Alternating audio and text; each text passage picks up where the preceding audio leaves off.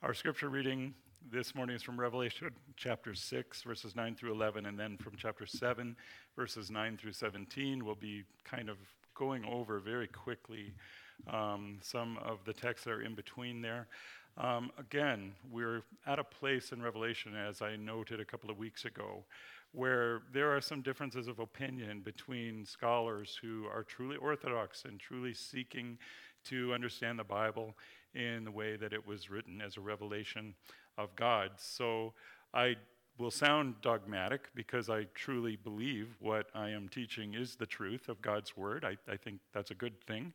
But please don't take that as somehow argumentative or accusing others of being wrong. I will happily have those discussions with people if you have any questions about the way that we're approaching the book of Revelation.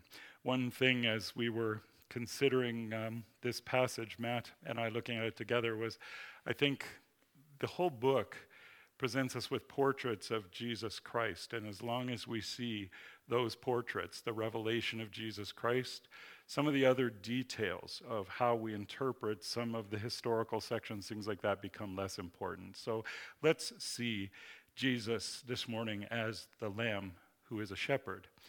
When he opened the fifth seal, I saw under the altar the souls of those who had been slain for the word of God and for the witness they had borne. They cried out with a loud voice, O sovereign Lord, holy and true. How long before you will judge and avenge our blood on those who dwell on the earth? Then they were each given a white robe and told to rest a little longer until the number of their fellow servants and their brothers should be complete, who were to be killed as they themselves had been. After this I looked, and behold, a great multitude that no one could number from every nation, from all tribes and peoples and languages, standing before the throne and before the Lamb, clothed in white robes, with palm branches in their hands and crying out with a loud voice, Salvation belongs to our God who sits on the throne and to the Lamb. And all the angels were standing around the throne and around the elders and the four living creatures, and they fell on their faces before the throne and worshiped God, saying, Amen. Blessing and glory and wisdom and thanksgiving and honor and power and might be to our God forever and ever. Amen. Then one of the elders addressed me, saying, Who are these, clothed in white robes, and from where have they come? I said to him, Sir, you know. And he said to me, These are the ones coming out of the great tribulation. They have washed their robes and made them white in the blood of the Lamb.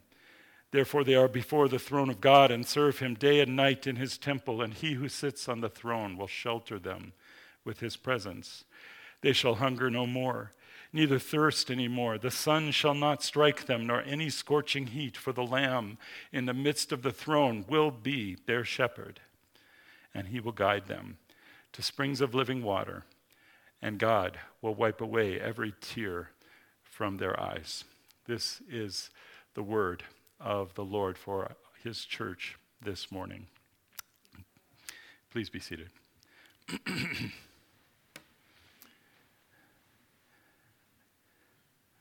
Father in heaven, as we turn our hearts and our minds to your word, open our souls to receive the balm of Scripture, the grace and mercy that you pour out in your Holy Spirit as you speak to us in ancient words revealed to your servant John so long ago that have spoken to the church in every generation right down to this one, revealing to us our Savior, Jesus Christ. Give us eyes to see and ears to hear, we pray, in his holy name. Amen. So, going back to where we left off a couple of weeks ago, God always keeps his promises. He always has, he always will.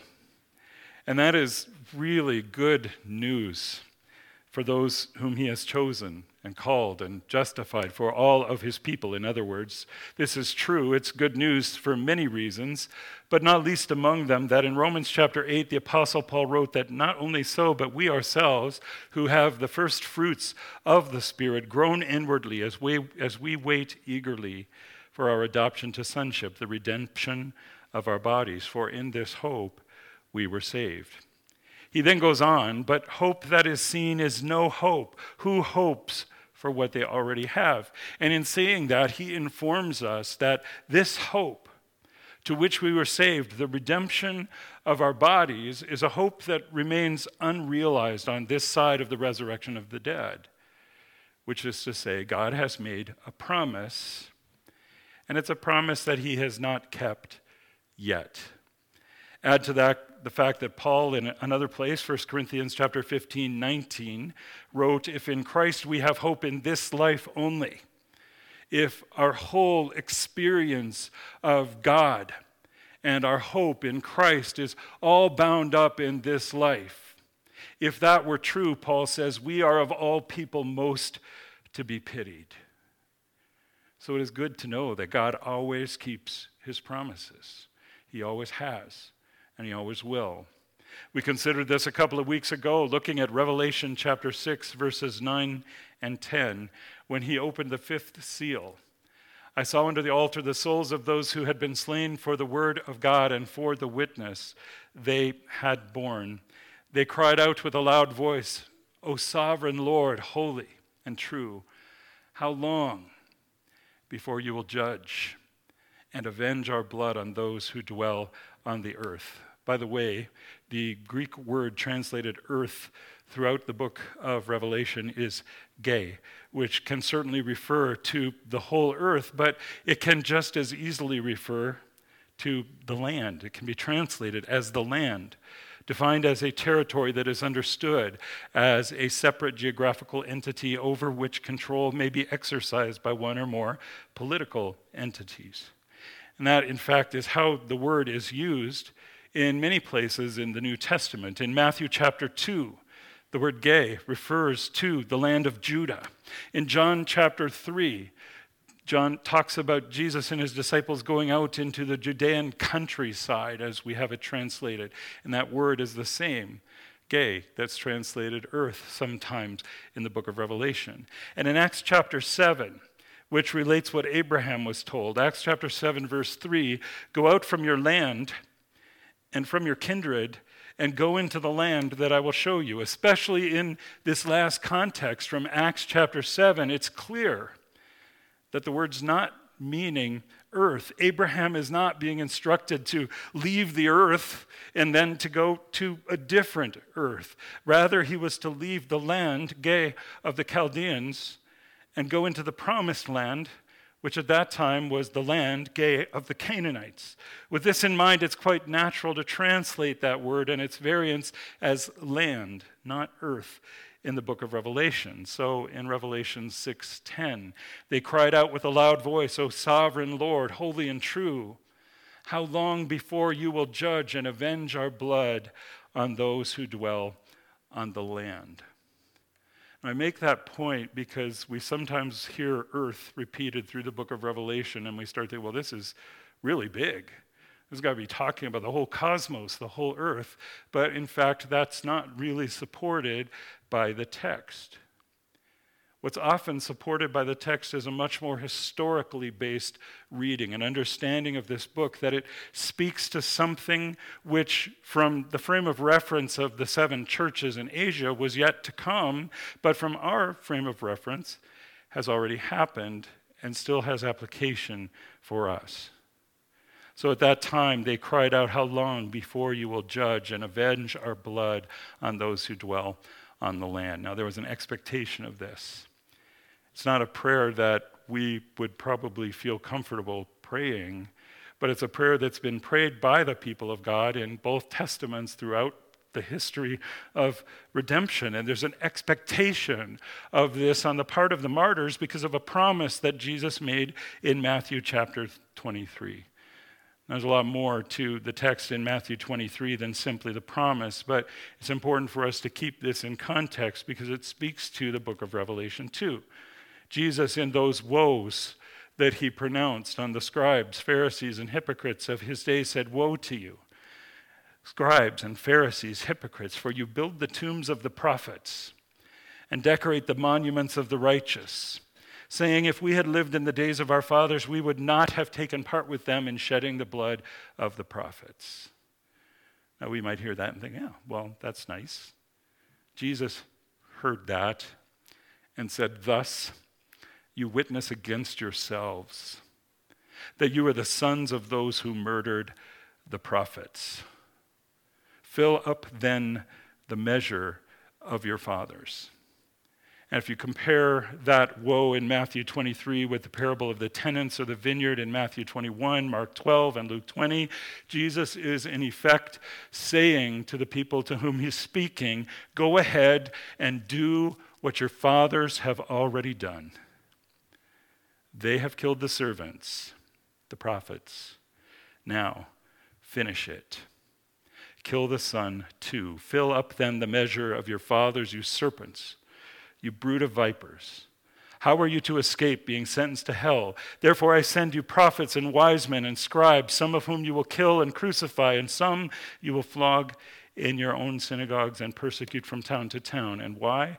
Pay close attention to verse 35 of Matthew 23 so that on you may come all the righteous blood shed on the land from the blood of righteous Abel to the blood of Zechariah, the son of Berechiah, whom you murdered between the sanctuary and the altar.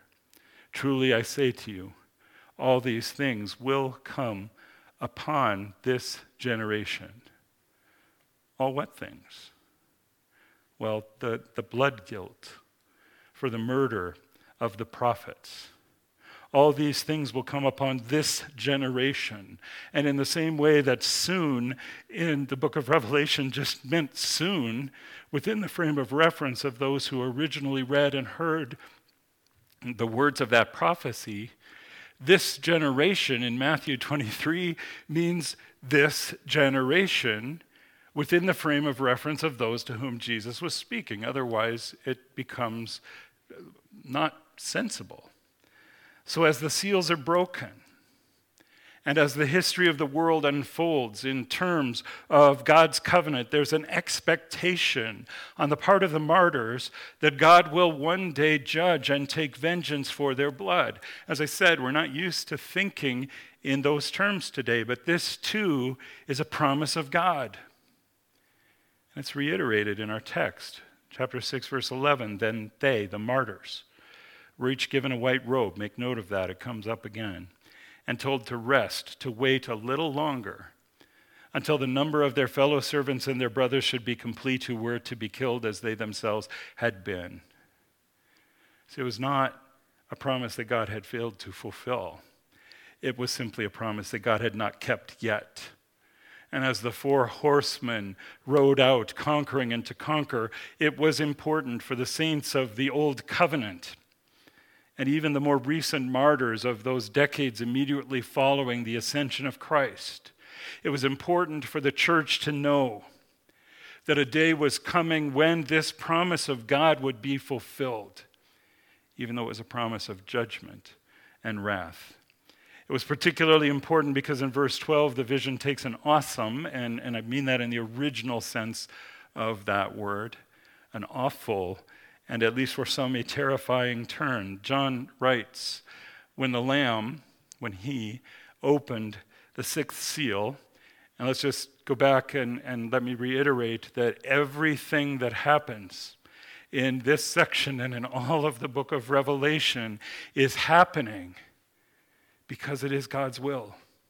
It is God who is making it happen. As the Lamb, Jesus Christ, bake, breaks the seals on the book of the covenant, he makes these things come to pass.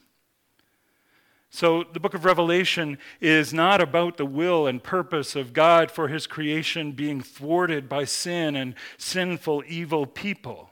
It's about the will and purpose of God being fulfilled as he unfolds his word and brings these things to pass. So when he had opened the sixth seal, I looked, and behold, there was a great earthquake, and the sun became black as sackcloth, and the moon became like blood, and the stars of the sky fell to earth as the fig tree sheds its winter fruit when shaken by a gale.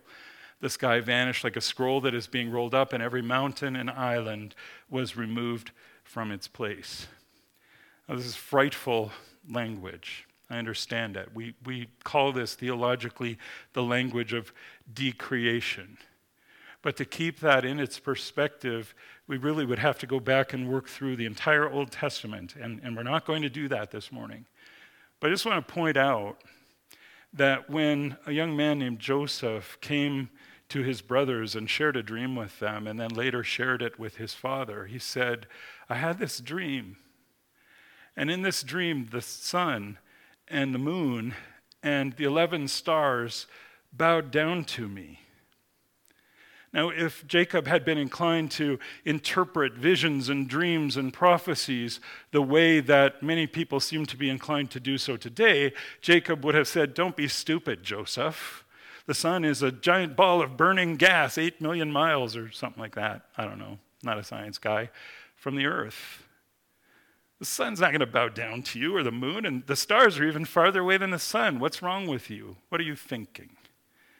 But Jacob interpreting this dream, this vision, this prophecy within a biblical frame of reference says, Joseph, will your mother and I and your 11 brothers really bow down to you?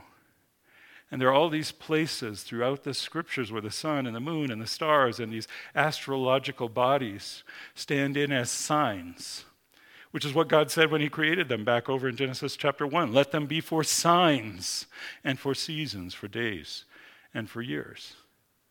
And so the people of God have always understood that when we get into this language of decreation, we need to step back from a really woodenly literal interpretation and understand it in a more figurative way. For example, Psalm 18.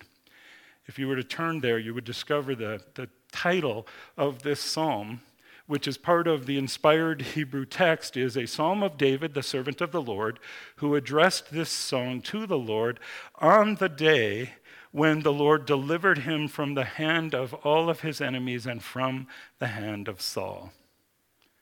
He wrote this psalm, this song, on the day when God delivered him from the hand of his enemies and specifically from the hand of Saul. So, this is a pretty specific time in history. And in this context, David wrote, beginning in verse 7, and, and some of this language is going to sound really familiar, not only for our text in Revelation today, but as we go along. David wrote, Then the earth reeled and rocked. The foundations also of the mountains trembled and quaked because he was angry. He bowed the heavens and came down. Thick darkness was under his feet. Out of the brightness before him, hailstones and coals of fire broke through his clouds. The Lord also thundered in the heavens, and the Most High uttered his voice hailstones and coals of fire. And he sent out his arrows and scattered them. And he flashed forth lightnings and routed them. Then the channels of the sea were seen and the foundations of the world were laid bare at your rebuke, O Lord, at the blast of the breath of your nostrils. The thing is, none of those things happened in anything like a literal way on the day when the Lord delivered David from the hand of all of his enemies and from the hand of Saul. That day is described for us at the end of 1 Samuel and the beginning of 2 Samuel in pretty mundane terms. In 1 Samuel 31, verse 2, and the Philistines overtook Saul and his sons, and the Philistines struck down Jonathan and Abinadab and Malchishua, the sons of Saul. And the account is a little longer than that, and it's repeated to some extent in 2 Samuel chapter 1. But what you won't find in either account of the death of Saul and his sons and the deliverance of David through the death of Saul and his sons is the kind of language used in the poem, which is Psalm 18. You won't find it precisely because the end of 1 Samuel, the beginning of 2 Samuel are narrative passages that talk about what really happened. And Psalm 18 is a song, it's a poem addressed to the Lord, glorifying God for what appeared in history from the standpoint of a human being standing on the earth as nothing more than a battle won and lost. But if we understand the flow of covenant history through the scriptures, what happened on that day was the transfer of a kingdom The kingdom that had been put in the house of Saul was taken away from Saul. Remember that day when, when Saul tried to get Samuel to stay with him and he caught Samuel by the cloak and he tore a little corner off it? And Samuel turned to him and he said, In the same way that you tore that little piece off my robe, God is going to tear the kingdom from your hands and give it to someone else. Well, that's what happened. It's the transfer of the kingdom of God from the house of Saul to the house of David in fulfillment of the promises of God. And when that kind of thing happens in Scripture, you get this language of decreation. One of my favorite Psalms is Psalm 46. The Lord is our refuge and our strength, a very present help in time of trouble. Therefore, we will not fear, though the earth give way, and the mountains fall into the heart of the sea, and the waters roar and foam and the earth shakes. Well, the psalmist isn't saying that that kind of stuff routinely happens. It is not routine for the foundations of the earth to be laid bare at the rebuke of the Lord. But what the psalmist is saying is that we go through these things in our lives that feel that way. And when that kingdom was torn from Saul's hands and given to David, it felt earth shaking to both parties. Now consider our text again in the light of this more familiar passage from Psalm 18 to Acts chapter 2, and I'll begin reading in verse 14. But Peter, standing with the eleven, lifted up his voice and addressed them Men of Judah, and all who dwell in Jerusalem, let this be known to you. And give ear to my words, for these people are not drunk as you suppose, since it is only the third hour of the day. But this is what was uttered through the prophet Joel. Peter does not say this is kind of, sort of, a little bit like what Joel was maybe talking about. Peter goes back to an Old Testament promise of God, and he says, This that you are witnessing here in Jerusalem on the day of Pentecost, this is the fulfillment of the promise of God because God keeps his promises. This is what was uttered through the prophet Joel. And in the last days, it shall be, God declares. And it's, it's worth noticing just, just right now, very quickly, that Peter is saying, because the prophecy of Joel was being fulfilled, the promise of God in Joel was being fulfilled on the day of Pentecost, the last days had already begun on the day of Pentecost. So there's no sense in which we should be talking about, well, we weren't living in the last days then, but somehow maybe we are now. That's not the case. The last days had already begun in Pent- on Pentecost in roughly AD 30. And in the last days, it shall be, God declares, that I will pour out my spirit on all flesh. And your sons and your daughters shall prophesy, and your young men shall see visions, and your old men shall dream dreams, even on my servants, male and female servants in those days I will pour out my spirit, and they shall prophesy. But now, this. And I will show wonders in the heavens above and signs on the earth below blood and fire and vapor of smoke. The sun shall be turned to darkness and the moon to blood before the day of the Lord comes, that great and magnificent day. So, again, applied to the day of Pentecost, some 2,000 years ago, we have the language of decreation. And as in Psalm 18 and here in Revelation, it's not about astrological or geophysical phenomenon, it's about the transfer of a kingdom. Because what had been prefigured in the transfer of the kingdom from the house of Saul to the house of David was happening in an even bigger way on the day of Pentecost. Jesus had spoken of just this in Matthew chapter 21. Verse 42, he said to them, Have you never read in the scriptures, the stone the builders rejected has become the cornerstone? This was the Lord's doing, and it is marvelous in our eyes. Therefore, I tell you, we often miss this when we're reading through this section of Matthew. It's not a pleasant part of Matthew necessarily. But he says, Therefore, I tell you, the kingdom of God will be taken away from you, the people that Jesus was talking to. It will be taken away from you, and it will be given to a people producing its fruits. And the one who falls on this stone will be broken to pieces, and when it falls on anyone, it will crush him. So the coming of the Spirit on the day of Pentecost, with all of the fruit that the Spirit bears in the lives of God's people, marks a decisive moment in biblical and covenant history.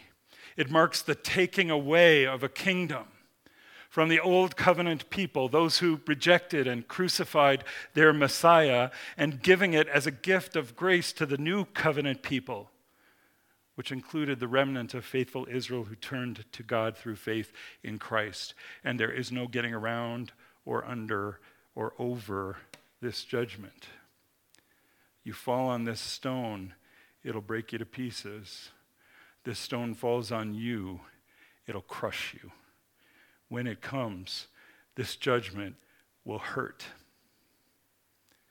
The interesting thing is, even in the face of this divine retribution, because sometimes we think if people just really knew, if people could see miracles, they would turn to the Lord en masse. No, they won't. In the parable, the story of the rich man and Lazarus, Abraham says to the rich man, Your brothers wouldn't repent even if somebody went to them from the dead. And indeed, somebody did. Jesus did. And in terms of if people really understood what's coming, they would surely return and repent and, and, and look to the Lord. But Revelation tells us then the kings of the earth, the kings of the land, gay, same word, and the great ones, and the generals, and the rich, and the, pe- and the powerful, and everyone, slave and free, hid themselves in the caves and among the rocks of the mountains, calling out to God to forgive them for their rebellion and their sin, and to please save them. But no, when this judgment is poured out, when this kingdom is taken away, the people of the land hide themselves in the caves and the mountains, and they call on the mountains and rocks, Fall on us, bury us alive, and hide us from the face of Him who sits on the throne and from the wrath of the Lamb, for the great day of their wrath has come, and who can stand? If you want to read about this in history, it's heavy, it's heavy doing, heavy going, but get yourself a copy or go on the internet and find a copy of the works of Flavius Josephus, specifically the Wars of the Jews. And in book four, and again in book six, you will read about what happened in Jerusalem at the time when a few years after Pentecost, that kingdom was completely taken from them and given to someone else. I cannot quote it. I cannot read from Josephus from this pulpit without our video being banned. The things that happened in Jerusalem during those days, we talk about the Great Tribulation, we think, well, nothing like that's ever happened. Yes, it did the things that happened in Jerusalem, and Josephus was there and he saw them with his own eyes and he wrote about them. The things that happened were horrific beyond anything you have ever seen on the six o'clock news, watching wars and things that are happening in the world today. And I cannot read it, but you can. Go home and find it and read it. And that expression, the wrath of the Lamb how does that resonate? We think of a lamb, little meek, fluffy, you know, kind of a pet, gentle Jesus, meek and mild. But this is the Lamb who stood in the center, in the midst of the throne, and who took the book of the covenant from the hand of the one who sat upon the throne, God the Father, and who began to break the seals, and who causes these judgments to come to pass. This is the wrath of the Lamb. An unusual reference in a book that's full of unusual references. But people, when they experience it, say, hide us from the face of him who is seated on the throne, well, of course, you know, God is consuming fire. No one can see God and live, the Bible tells us. But also, hide us from the wrath of the Lamb. Because the Lamb is the lion and the lion is the Lord. And in the day of his wrath, the one who falls on this stone will be broken to pieces, and when it falls on anyone, it will crush him. But as all of this is about to happen, we come to an interlude in chapter 7, and I cannot do justice to this today. I won't even try. So if you want to talk more about it, there are some things in chapter 7 that might seem a little bit puzzling. If you want to talk about it more, please just ask me. I'll be happy to do that. But as all of these things are about to happen, as the sixth seal is broken and the wrath of the Lamb comes upon the people of the land, John's perspective shifts. After this, I saw four angels standing at the four corners of the earth, holding back the four winds of the earth, that no wind might blow on the earth or sea or against any tree. Then I saw another angel ascending from the rising of the sun with the seal of the living God, and he called with a loud voice to the four angels who had been given power to harm the earth and sea, saying, Do not harm the earth or the sea or the trees until we have sealed the servants of our God on their foreheads. Now, it's not certain. It's not something I'd argue about, but this sealing aspect in Revelation chapter 7 makes me wonder if, in fact, the sixth seal, which speaks of the sun being darkened and the moon turning blood red and other phen- like that, is just a relatively direct reference to the day of Pentecost when the Holy Spirit was given to the church, because that's what the Holy Spirit does. In Ephesians, Paul writes, In him, that is in Christ, you also, when you heard the word of truth, the gospel of your salvation, and believed in him, were sealed with the promised Holy Spirit. Baptism, of course, symbolizes that sealing of the Holy Spirit the Holy Spirit, who is the guarantee of our inheritance until we acquire a possession of it to the praise of his glory. That's exactly what's being described in Revelation chapter 7. God's people are being sealed. Now, a couple of weeks ago, I pointed to one of those interpretive principles, and we have to come back to that. There is this repetition of two phrases I heard and I saw or in some cases I saw and I heard, or in a couple of cases it's not so much I heard, but someone said to me and then I saw. And those things always go together and they give us an interpretive framework. So, where we first encountered this was in chapter 5. I heard an angel say, an angel said to me, Do not weep, for the lion of the tribe of Judah has prevailed so as to open the scroll and break its seals. And I looked and I saw a lamb standing as if slain in the midst of the throne. The lion of whom he heard the angel speak is the lamb that he saw in his vision. Well, here's that principle again. Um, verse 4, Revelation chapter 7. And I heard the number of the sealed, 144,000 sealed from every tribe of the sons of Israel. And then it goes on to talk about 12,000 from this tribe, 12,000 from that tribe, 12,000 from each of 12 tribes for a total of 144,000, which is really not that big a number when you compare it to the 600,000 or so that came up out of Egypt at the time when God delivered them through Moses. And the way that it's framed 12,000 from each of 12 tribes.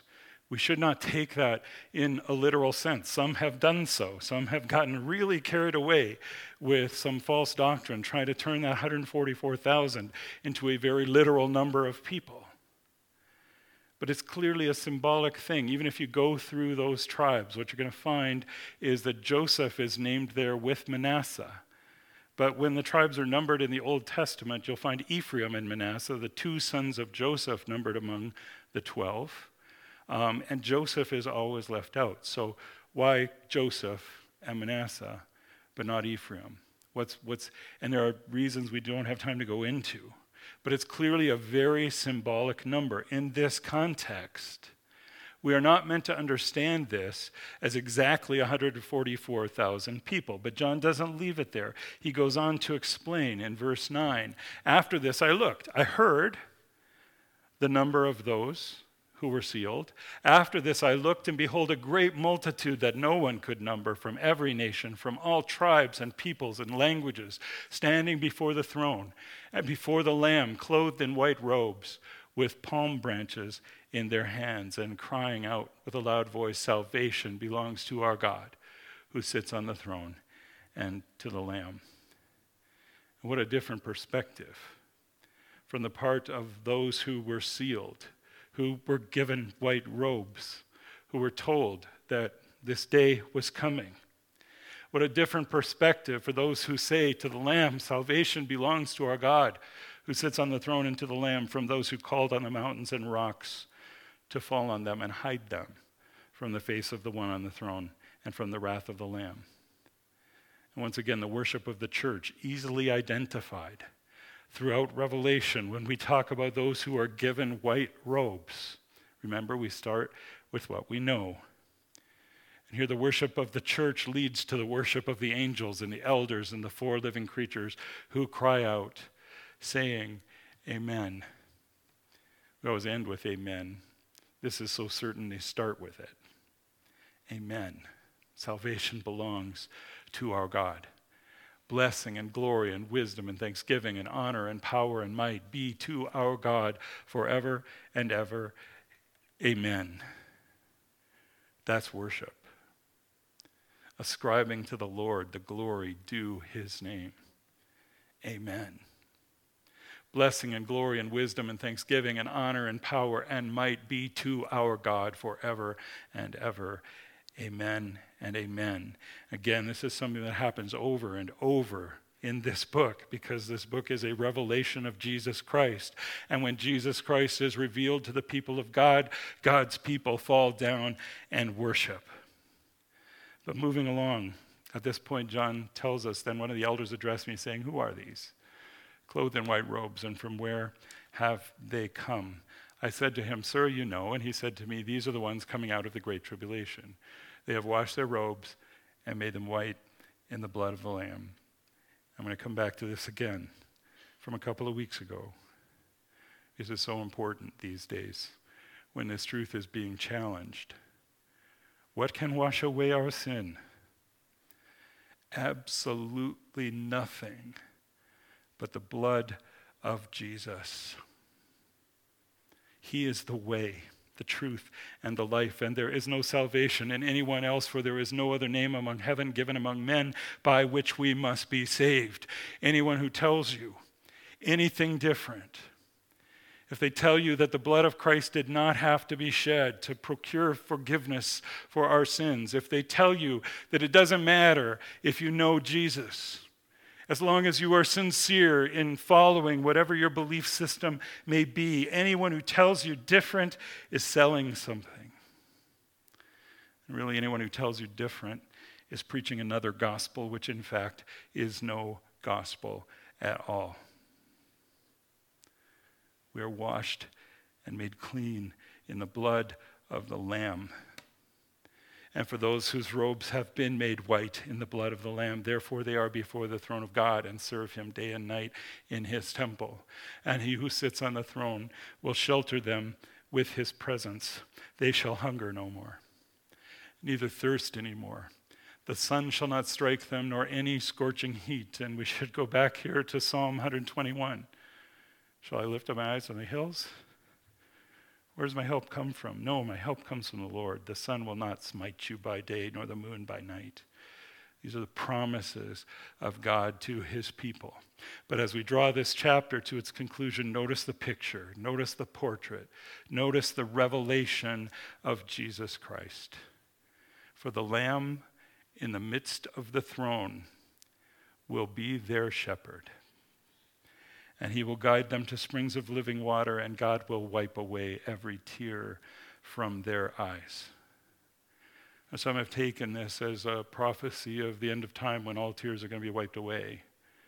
I don't believe that's what it's saying.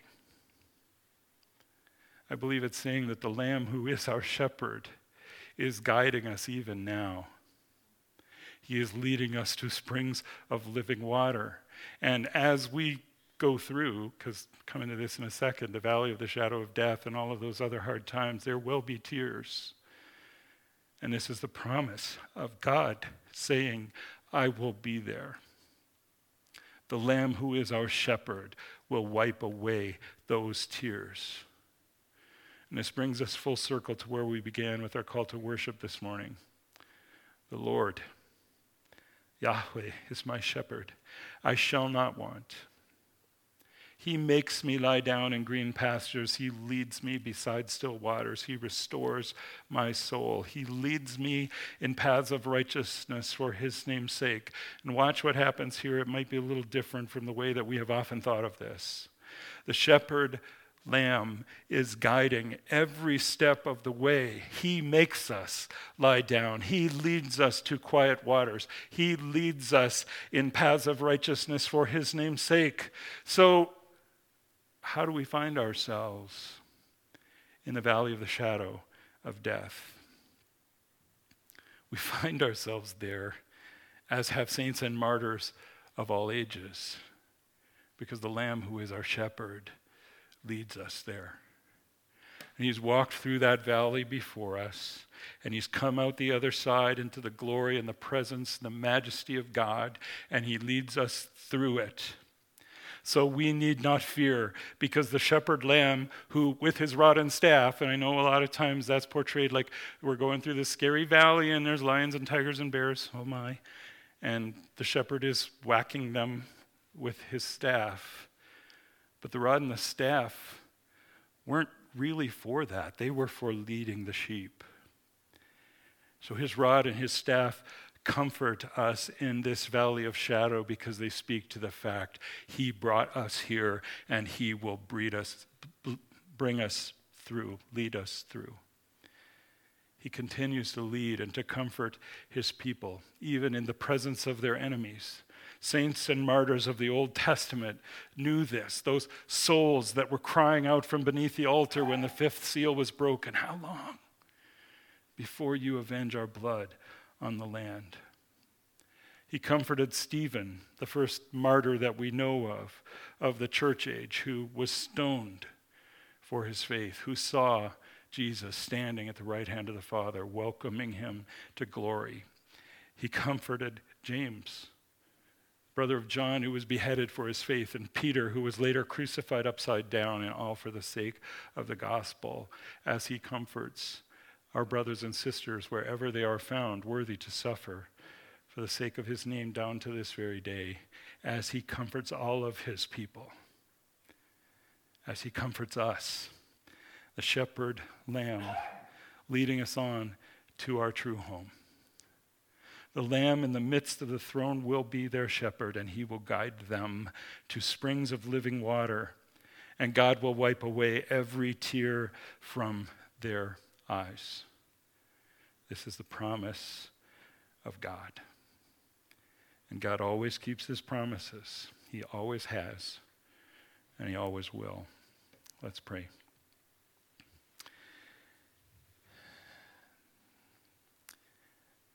Father, we come to you a mixed bag of, of so many different thoughts and conflicting emotions and feelings, some with tears in our eyes. Lead us on, Lord, to springs of living water, to lush green pastures. Lead us on to that place where we will dwell in your house forever and ever and know the perfect joy and bliss of your presence. We pray in Jesus' name. Amen.